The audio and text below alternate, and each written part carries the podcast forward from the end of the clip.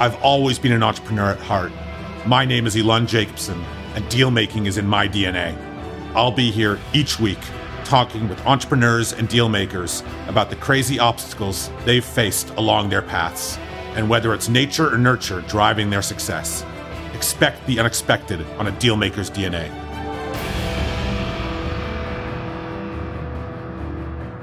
Welcome back, everyone. I am uh, very excited today. I have, a, I have an amazing guest. I've been looking forward to hearing the story for uh, the last little while since uh, since Jim agreed to be on the podcast. I'm going to give a bit of a background on on Jim for those who don't know who he is, but I'm not going to do a huge amount of background because I think that's what the theme of today is going to be, and I'd rather uh, you hear the story from Jim himself. But at a high level, Jim is a is a an entrepreneur's entrepreneur, president CEO of Danby Products, who I'm sure most of you have one of his appliances somewhere in, in your house. Jim's invested in over 150 startups. He is uh, well known for being a, a massive advocate during uh, the Syrian refugee crisis and was instrumental in bringing families across to Canada during that time. Amongst being an entrepreneur and a philanthropist, Jim was uh, awarded Top 40 Under 40. Jim, I'm going to go with that being in 2016, right? Top 40 Under 40. He is also uh, Order of Ontario in 2017, yeah, and Order of Canada in 2018, amongst other accolades. So Jim, once again, thank you very much. You know, I thought what, what would make most sense to get us started is for those who don't know your story, why don't you get start us off by just giving us a, the Coles notes of uh, what brings you to uh, being the person you are today, and maybe start a little earlier than most. You know, I, I know most people can read your resume, but you know, where did you grow up? Like, why are you who you are?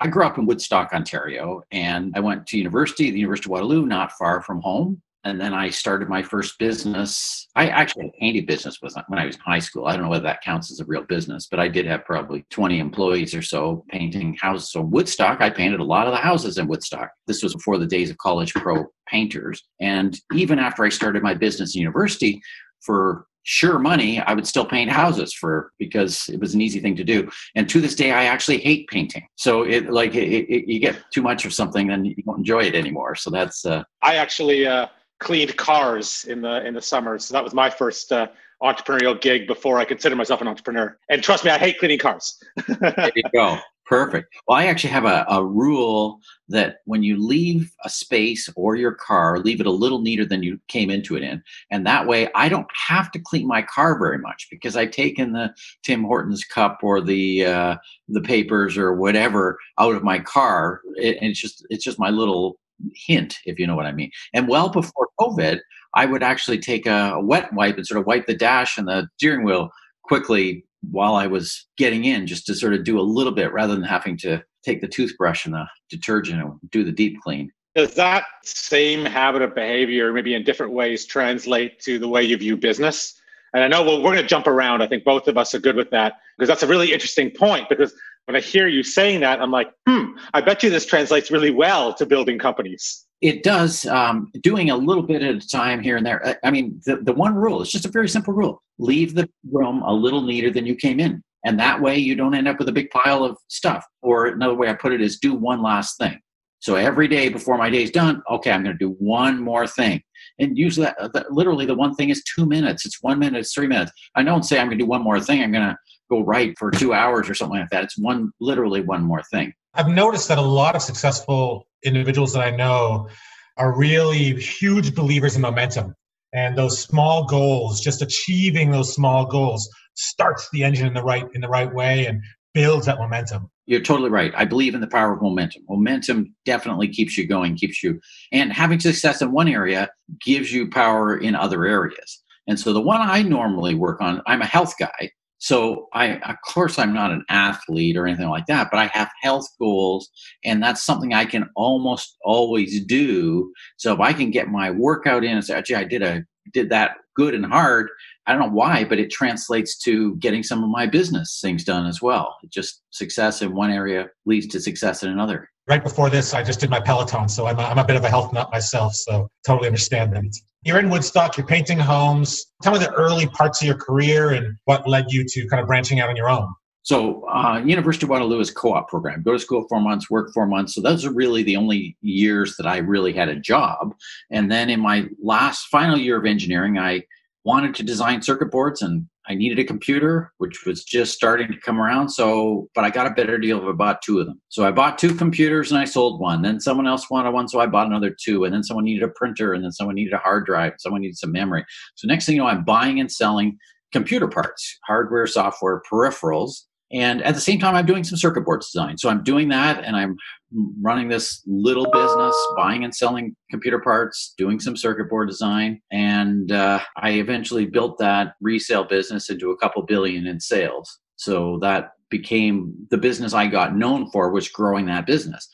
Now, about three years on in that business, my I outgrew the space we were in. I probably had, I'm going to say, 30 employees and half of them were involved in computer distribution, selling the, the computer parts, and half of them were engineers doing circuit board design. So I split the company and sold half the business to the circuit designers, and that company became Connectech, and that business is still in business today. And the other half became my uh, computer distribution, which was EMJ, and it, it's the one that grew to be a couple of billion. But uh, it's just interesting path. So then I, grew the business to a couple billion, and then I retired, and I was retired for five years. I moved to the states. I moved to New York so I had a stint in the States. And why New York? Why not Silicon Valley? Because New York's closer to home. And then by then I was living in Guelph, and my parents lived in Guelph, and they were aging. So I thought I needed to be, you know, an hour flight as opposed to being a, an overnight flight or whatever from California. So I lived there for five years. My dad got sick, and so I came back to Guelph and I have during that five year retirement, I was doing angel investing, I was doing some advising, I was doing some board work. And one of the boards I sat on was Danby Appliances. And so when I moved back to Guelph, the CEO of Danby resigned. And Danby head office happens to be in Guelph. So I said, okay, I can go in and I can run it because Danby is about a $400 million company. I've done the 2 billion. So it was kind of in my wheelhouse sidewise and it was right in my backyard. So it's 10 minute drive from home. And then I said, Hey, I like operating a business. I had been not operating a business for five years.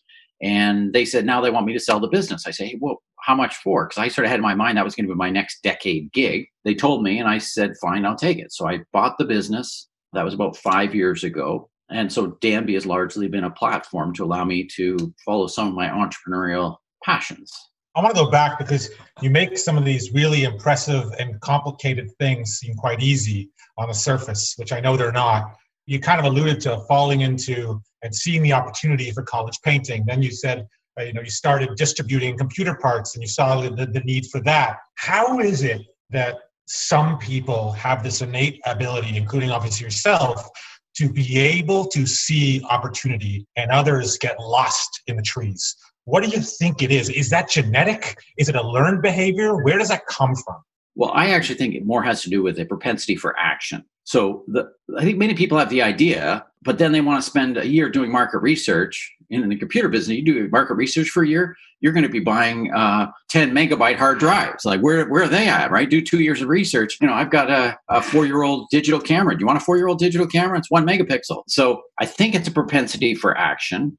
The other entrepreneurial characteristic is I talk about my wins. You remember my wins. People think I'm genius for my wins, but I had a ton of failures along the way. So I had lots of great ideas that didn't amount to anything. And I can't even re- recite them all because even I don't remember them all. It tends to be, you know, okay, great, I tried that, didn't work, it failed, and I didn't put too much resources into it. I, I always say fail often, fail fast, fail cheap. Or another thing I say is having a failure does not make you a failure. So you and I are better off to go and try something, do something, and fail. I'll tell you, two years from now, no one will think of us and think, oh, you're just a big failure unless you decide that that's going to be your big thing in life and you're going to let that be your failure you know, we're going to go try it get a goose egg and then we'll go on to the next thing and be rampantly successful. And everyone says wow you're the geniuses. You picked it out. Well it wasn't just that we picked that we picked a lot of other things that didn't go. You talk about propensity for action and that's an interesting point. I've never heard it said quite that way. But I, I do think that there the reason this podcast is called the Dealmaker's DNA is because I'm completely obsessed with the idea of nature and nurture. It's something that, that I bring up in every single one of my podcasts because I think that humans do each other a disservice by telling them, you know, you could be anything you want to be. The reality is LeBron James looks like LeBron James and I look like the way I look. And if I would have put every ounce of effort into becoming a professional basketball player, it just wasn't in the cards for me. So I think that the idea that you can be anything you want to be is just is, is, a falsehood in my opinion. I think that you know it's not just pure fate. I think that there's a part of the tree where you can lie. Your nature is what dictates what branch you ultimately land up on. But I do think that there is a, a DNA component of successful entrepreneurs, and it's something that I have been really, uh, you know, interested in exploring myself. I mean, I, I think that it boils down. This is my opinion, and, and the reason I'm telling you my opinion is I want to hear yours. Is the one thing I have noticed is entrepreneurs have radical self-awareness and radical authenticity. They are amongst the most self-aware human beings I've ever, I've ever come across, and I think that that's one of the telltale signs of an entrepreneur, not the only one. Uh, I think that there's uh, tolerance to risk. I think that there is IQ. I think there's a lot of other things, but I do think that there is a, a major nature component. What's your view on that? I agree with you on nature and nurture. You can be some things that you want. You can't be everything you want because you and I are probably the same thing. I'm not going to be the winning NBA player because I would have to grow a foot. That's the first thing. You never want to tell someone to do something that's literally impossible. And your self awareness thing, I'd not heard it said that self awareness is an entrepreneurial characteristic. I do say that I pride myself on self awareness. I totally pride myself on it. And I do believe that that's uh, important. And to some extent, entrepreneurs also don't care about what other people think because that's how you end up doing something which is quite different than what the world says. Because what does the world say? The world, from the time you're very young, says go get a job, work for someone else. 99.9% of the population, that's what they do. They go get a job, work for someone else, and they aspire to have that job. And that's the way they are. And entrepreneurs tend to not think that way. I think I was just quite lucky to paint houses successfully. And that was just pure dumb luck. My father wanted me to paint the house and he showed me how. And then one of the neighbors said, Oh, listen, could you paint my house? And then someone else said, Can you? Like it took two or three successes. Then next thing you know, hey, this is pretty cool. I'm going to call myself Jim's Painting. And uh, put a, a poster on someone's lawn and I'm going to go.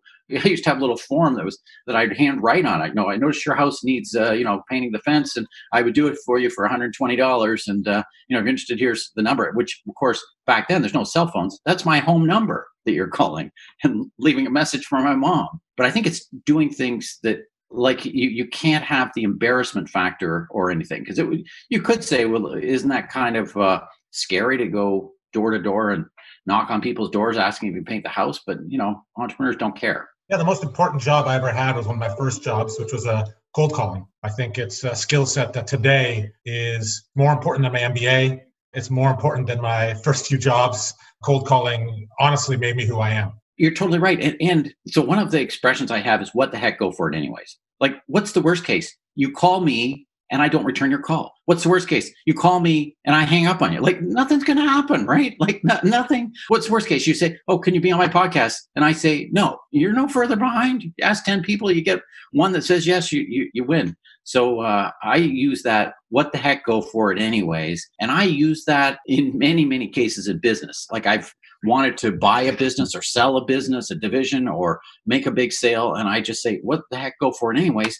Because what's the worst case? You don't want to buy 100 wine coolers. That's really the purpose of this podcast is for me to sell you 100 wine coolers. What's the worst case? You say, no, you're not going to buy them. But what's the best case? Maybe you say yes. Who knows? You've invested in a lot of startups and uh, you've had a lot of experience with probably millennial entrepreneurs as well as non millennial entrepreneurs. Are there, I mean, I have to imagine there are, but like, what are the patterns of those entrepreneurs, leaders, CEOs that you've seen that have led to success?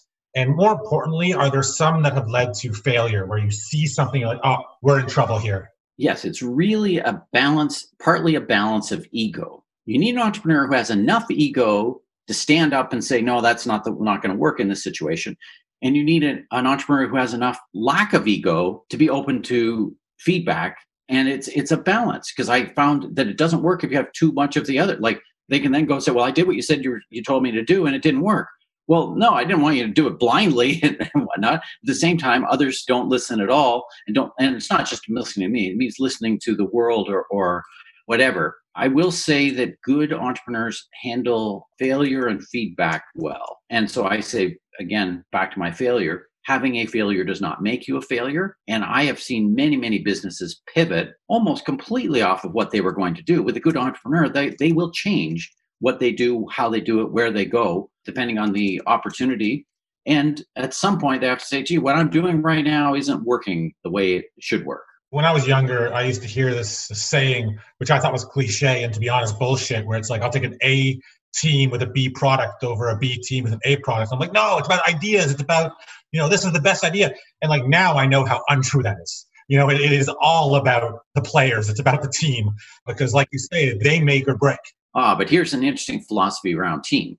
I wish I could hire only A players. I believe our job is to hire average people. I know that's going to be offensive. Everyone's going, no, no, only hire A players because I don't think you can hire all A players. It doesn't matter what your interview process, your background check, doesn't matter what you do. You're going to hire average people. That's just the law, average. Your job is to take average people and make them above average. How do you do that? With systems, process, coach training, mentoring, and proper slotting. So I don't know you well, but I know I could slot you in the wrong spot and you probably wouldn't do a great job. I could say, by the way, I want you to do my accounting. And you might, because you're a bright guy, struggle through and do it, but you're not going to be thrilled and you're not going to do a great job where the accountant I have just loves it when I say, "Oh, great, can you do another spreadsheet?" Where you tell me it's like, "Oh no, I have to pull my hair out." Couldn't agree more. And, and, i imagine a lot of that because like you're one person and you know maybe you're a really good judge of character but I, I, would imagine that a lot of slotting someone into the right place comes from them feeling comfortable to give you feedback. How do you create an environment where those around you feel comfortable to come to you you know with that kind of candid feedback? Well, the ideal culture is one which is a no zap culture and one where you can say anything and not get zapped. I mean, you can give me an idea and I can say, that's the stupidest idea in the world. I mean, that's one way to handle, or I can say, let me think about it. That's a good idea, blah, blah, blah. To some extent, your momentum pays. If you let people have some success, they will have more success. I'm also a big believer in servant leader. I actually want to help all of my people hit the ball out of the park. That's my job to help them hit the ball out of the park. What do they need to help them hit the ball out of the park? What tools do they need? What can I do? What can I do to help? And if I approach my position and job like that and they approach their position like that, that's where you end up with no ego and where like do they care uh, you know there's the the vice president of sales if i make the sale of course not they get credit for my you know i want to help them make the sale and am i offended that gee i did more work on that sale than no of course not it's uh i love it right so you mentioned ego a couple times and this is one that i think about a lot as well because like i said i'm, I'm, I'm obsessed with nature nurture. I'm then obsessed with authenticity self-awareness ego how does one balance? Because you know you said like you want to have no ego and be you know service to others but then to be a good leader someone's not going to follow someone who doesn't at least have enough ego that they think they know what they're doing. How does one balance those conflicting things as it relates to ego especially when you listen enough to enough people talk about it? You definitely start to hear you know conflicting messages around ego. Well, I think there's a good part of ego and a bad part of ego, and that's what you said. The good part of ego is the confidence to go in a direction that's uncharted. That's what entrepreneurship is all about. You're doing something which other someone else hasn't done. Or alternatively, if you're going to do something that someone else has done, you are mapping your own way and trying to do it better than someone else. So that's a positive part of ego is saying, yes, this is a direction we should do. Here's what we should, and that gives people confidence to follow. The negative part of ego is, oh, I will take credit for everything and not give credit to someone else. And I will not listen to anyone. And one of the challenges we have as we're more successful is less and less people will give you any negative feedback. And you have a problem if your ego is so big that you can't accept some feedback. And it's an unfortunate side effect of, of success. If you look at many people who have risen to great heights and fallen, when you look at it, they fell when they stopped listening to anybody. Remember, one of the rules I have in business, I like to actually surround myself with at least a couple of people who are naysayers. The first 25 years in business, my brother was in my business with me. And my brother, his answer to everything is no. His answer to everything is it won't work. He he is the next. See, I'm the optimist. I can say, oh, we're going to make gold out of uh, out of the air, and you know, someone's going to show me a machine that makes gold out of the air. I can say, oh, great, let's do it. And my brother's going to say, uh, no, it'll never work. Even if I say, well, okay, we're going to make gold out of this uh, out of this gold ingots. so having people who are brave enough and of course, he's my brother, so he he'll stand up to me. But when people are successful, people are afraid of them, and and you end up with CEO syndrome. And I have that at Danby. I have to be very very careful because if I say the smallest of things, then people can head in a direction when that wasn't what I was saying. I was saying, should we try this? I wasn't saying we should do this. People forget the should we try, and the larger the organization, the more careful we have to be as leaders because people can think you're uh, whatever you say goes and you want people to logically question say i don't think that's the best way to market anymore. Like uh, people aren't reading their faxes anymore. I would imagine leadership is something you think a lot about. I mean you correct me if i'm wrong but i would probably guess that you think you're a better leader today than you were when you were 25 years old. Are there some radical shifts in thinking that happened along the way that made you a better leader? Were there were there some mistakes that you can kind of look back on and say whoa okay i'm i'm glad i changed this or this on my path to becoming a better leader? I'm actually a little bit of a micromanager. And at some point, I realized I couldn't scale if I micromanaged too much. I can even remember the time I was coming home one night. I was sick, actually. I wasn't feeling well. And I was last one to leave. And I probably had 20 employees at that time. I was the only one with a key to the office because I thought so that means I need to be the first one in the morning, I need to be the last one. And I just wasn't delegating, wasn't letting anybody really do anything. I was a one person company with 20 employees, even though I was, you know, had 20 employees, still a one person company. At that point, I said, well, wait a minute, I'm not going to be scaled if I can do that. And that takes a lot of uh, biting your tongue because when you give up things to other people, they don't necessarily do it exactly the way I did it. And the reason I do it the way I did it is I thought that was the best way to do it. And when someone else does it, hey, wait a minute, they didn't do it. But what I learned is often the way they did it is actually better than the way I did it. But at the time, I didn't think that. One glaring example of that I'm an engineer. And so at our sales meetings, we used to do sales quizzes. They weren't sales quizzes, they were technical quizzes. And I was selling technology products. So, you know, how many megabytes is this? How many gigabytes? What's the speed of this? What's, and all the sales reps would get eight out of 10, 80%, 90%.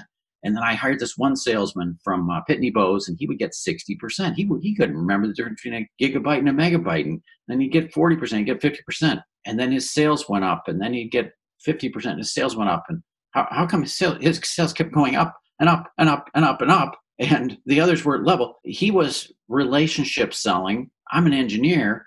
I was feeds and speeds selling and thought well of course if we know the feeds and the speeds people are going to want the, the hot technical thing and yeah he knows what the guy's kids names are and, and what is this i learned it's a different selling style and it uh, and it works. And, and that left to a lot of other things. So I would do uh, slow account switches. So I would take 30 accounts from you that weren't performing well and trade them for 30 accounts with someone else that weren't performing well. And what I found is often you could sell the ones that weren't performing for them, they could sell the ones that weren't performing for you. And that could be because they liked your personality more. When I gave you 30 new accounts that were not performing, you also had new energy on it. The other sales rep hadn't called on them much and had no energy because they hadn't gotten any orders for the last year.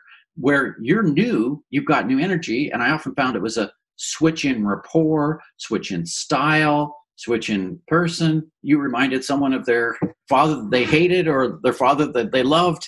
And uh, so that was a trick that I had used in business. And, and it, you'd be amazed how well that works. It, you know, they just didn't like the other person or something happened, uh, or it could be the renewed energy. If I give you a new account, you'll make five calls on them before you say, gee, I got kicked in the teeth enough before you ease off and don't go with the expectation you won't make sales. As soon as I give you new ones, you have that energy. Going back to that one person company and the idea of you know micromanaging and realizing that the scale is to let go of control.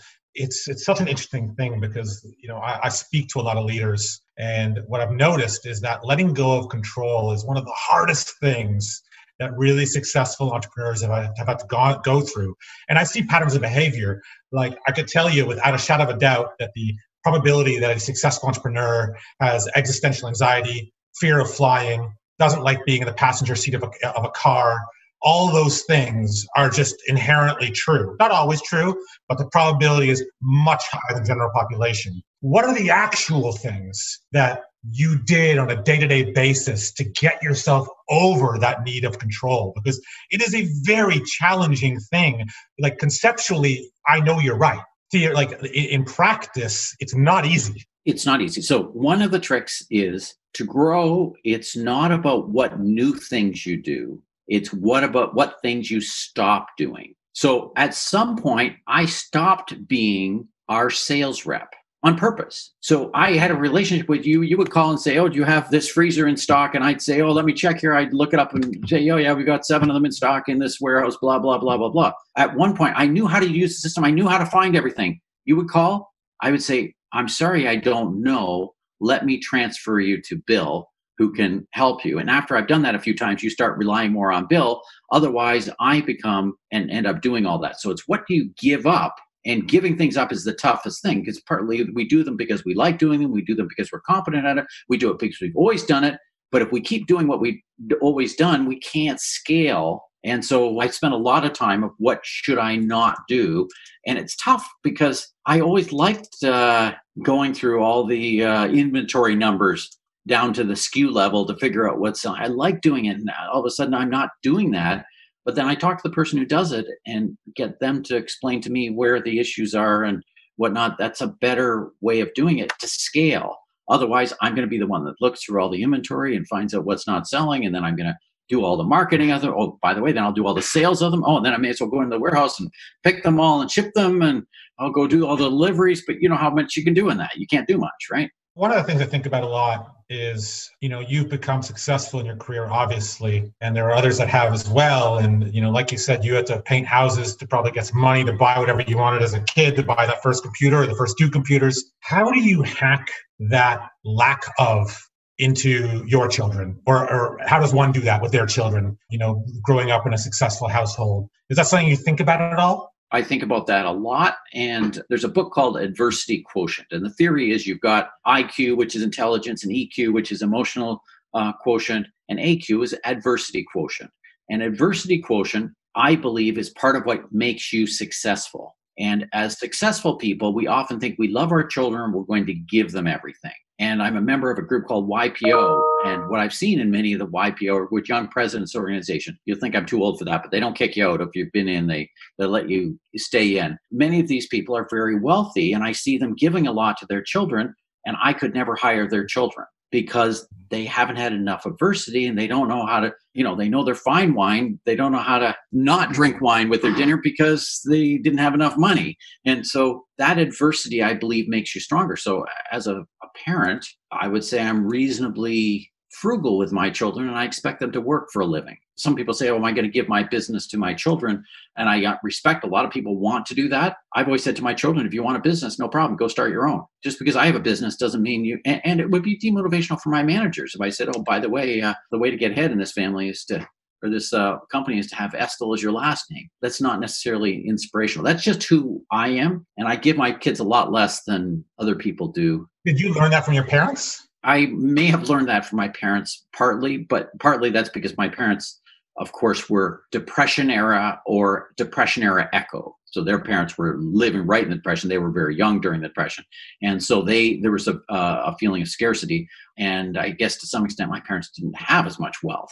So it's a little bit of a different situation, if you know what I mean. But they certainly, uh, and my father said from a very young age, "Oh, do you want to go to university? No problem. You better save your money because that's the way you go to university. Is you, you save your money. That's how you afford to go to university. That's why I went to co-op, University of Waterloo. Why? Because you're, it's ingrained in you. How do you pay your way through university? Well, go to school four months, work four months, pay your own way, and it's very healthy, I think. I hadn't heard of this idea of AQ. I'm going to use that. Obviously, I think you would believe that AQ, IQ, EQ are all important. Are there any of those that matter more, or is it about a balance, or is it about can you be so strong in one that you can make up for others? I think you need to be strong in all three, except I think IQ is overrated generally, unless you happen to be in a business where you are doing rocket science. I am not in businesses where you do rocket science. I can actually do well with an average IQ, I think.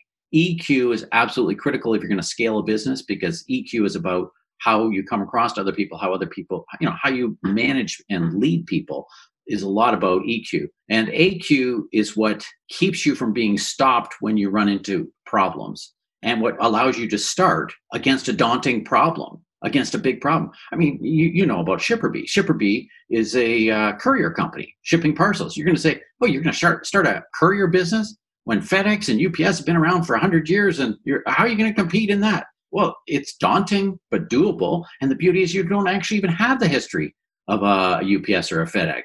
So you don't have the same restraints on constraints on you that they have. So they can't do things dramatically differently. It's like, is the biggest buggy manufacturer, are they the best, become the best car manufacturer? I'm not sure they are. Why did you buy Danby? You were successful by that point. You know, why, why jump right back into something? Like, could, could you just not help yourself? Or, or was it more than that? Well, largely I could not help myself. Part of it is I like running a business. I like running a business on a certain size. So when I came back to Guelph because my father was sick, I did start a retirement business which was a small digital marketing agency. And I deliberately rented a small office. I thought I'll keep it small. It was walking distance from home, you know, 20 employees, keep it small. But I learned that I like operating a bigger business because I hate to, to say but because you actually end up doing less because more people do everything for you when you're in a bigger business. So I like the size and the scale of Danby. And I like that Danby is a platform that is very difficult to do things on if you can't launch from a Danby type platform. So we introduced Parcel Guard, which is a smart parcel mailbox. You get your Amazon delivery, it sends you an email or a text to say five pound parcel. You can look on the IP camera. If I was doing a, a small garage startup, how can you make something that's big and bulky and and whatnot? Where Danby, I mean, we sell two million appliances a year. We ship ten thousand containers a year what's another 50 containers of uh, product? It's nothing, right? It's, it's easy for us to operate on scale. We've got a million square feet. How do you uh, do something? I remember that was a thought pattern around Danby. Who is Danby? Danby makes appliances. And then we think, then I'm sitting in the factory thinking, no, who is Danby? Danby makes big boxes. Oh, what's a big box? A big box to receive your Amazon shipments or whatever. Oh, okay. And we have competitive advantage around big boxes. We've got material handling, we've got the warehouses, we've got the space, the size we know how to distribute it, and, and we sell to uh, Costco and Home Depot and uh, all Target and all the uh, nationals. That's the type of place that uh, parcel mailbox would be sold. So it's changing who we are. I will say within Danby, some people raise their eyebrows and say, "Wait a minute, that doesn't have a compressor in it. We don't we don't make things that don't have compressors." And uh, to some extent, they're even worried about their expertise. What do you mean? I've got 30 years experience with compressors, and I don't see any compressor. One of the things that I've noticed, just the couple conversations that we've had, is that you have a genuine desire to help. I mean, I know one of the things that you've done recently is, uh, you know, put your hand up when ventilators needed to be manufactured with some partners of yours. You've mentioned along these conversations, you've kind of jumped into businesses where there was an actual need.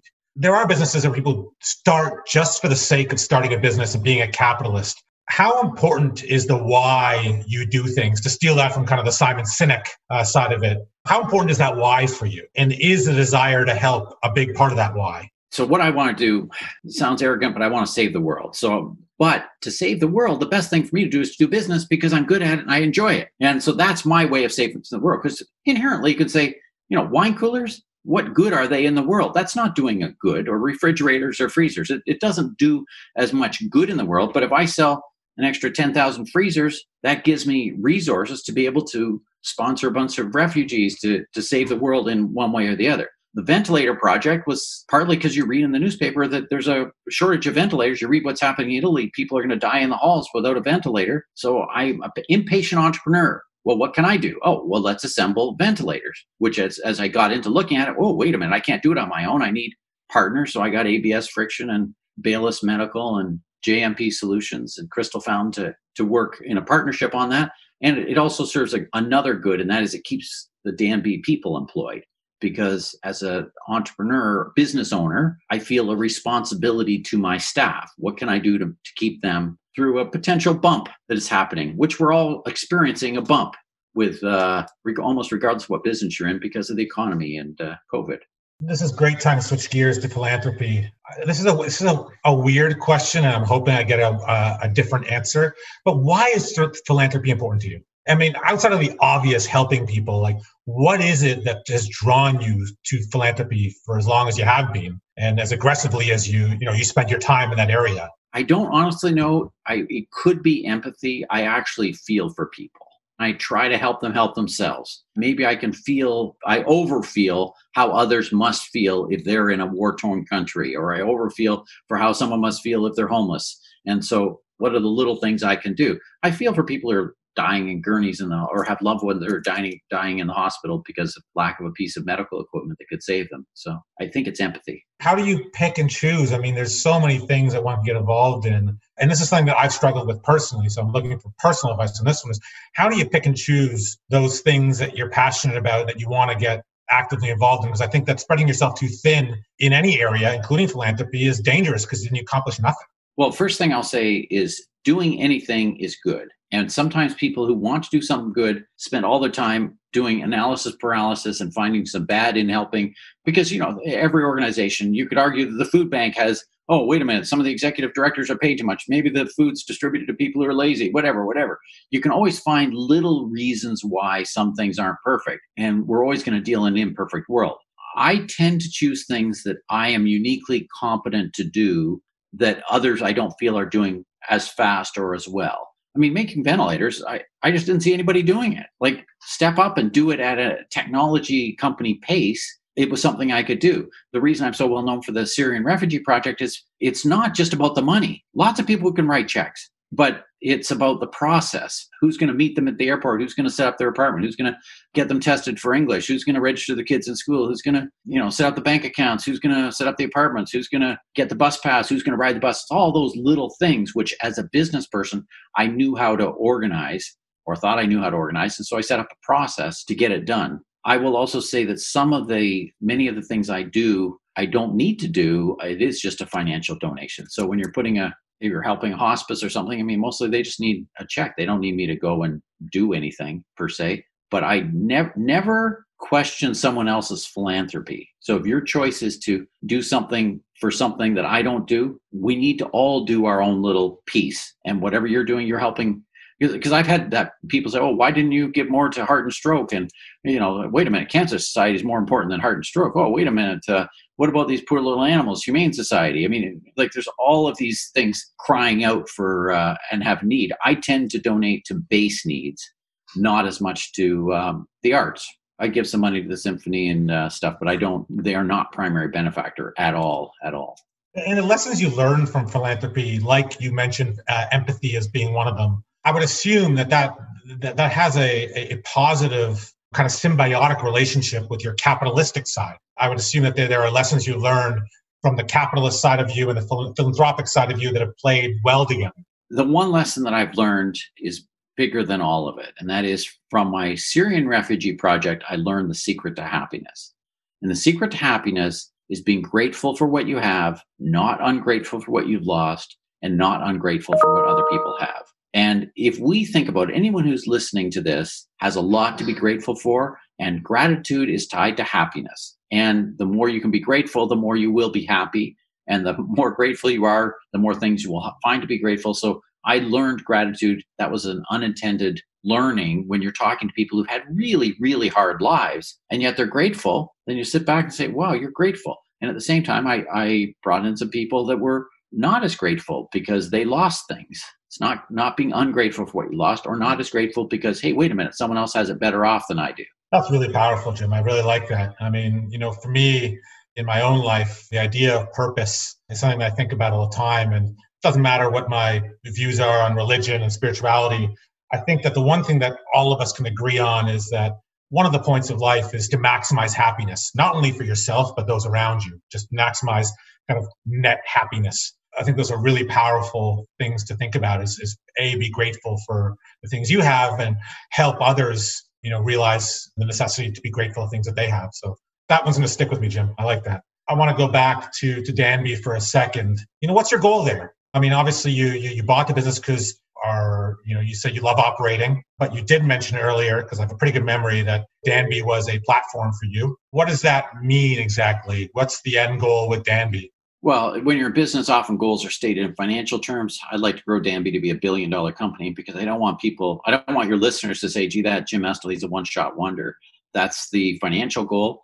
I will say there's obviously a little speed bump we hit with this little uh, pandemic happening, but that's okay because the pandemic is also an entrepreneur's dream the world changes when there's change entrepreneurs thrive entrepreneurs find what those changes are and capitalize on those changes. So that's my goal. And and for us to get there we will need a little bit of diversify for diversification. We will need to uh, add new product areas and add new geographies and uh, and whatnot. So that's my plan.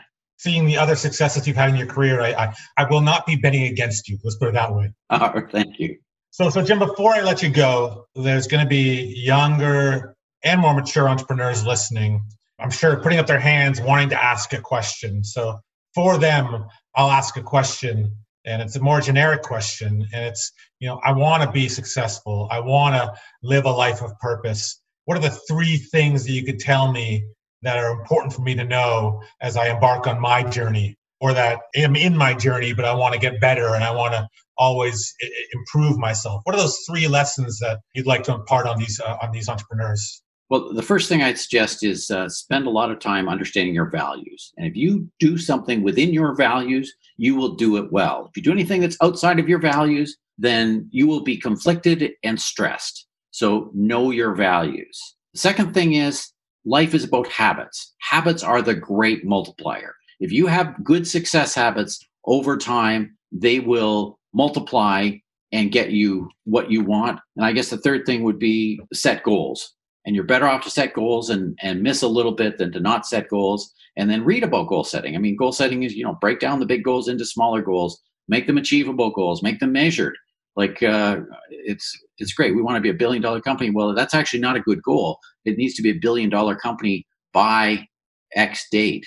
That that becomes more a measure and, and to be a billion dollar company you don't just sort of chug along for nine years and then 10th year hockey stick up to your billion dollars, it's okay. We're going to chunk it backwards. That means we're going to close four new accounts and we're going to add these new products and we're going to, you know, chunk along this, this and there, this and that, right? The idea of measuring your goals is one that I think is easily understood, not well uh, executed, but easily understood. How do you personally measure how you're performing on the habit side as well as the values side? Do you write like specific things down in those two areas? So I do on both of them. So on my uh, values, yes, I, I spend time and I write down my values and I revisit my values. And if you go online, there's tons of values clarification exercises, easy to do, spend time on it.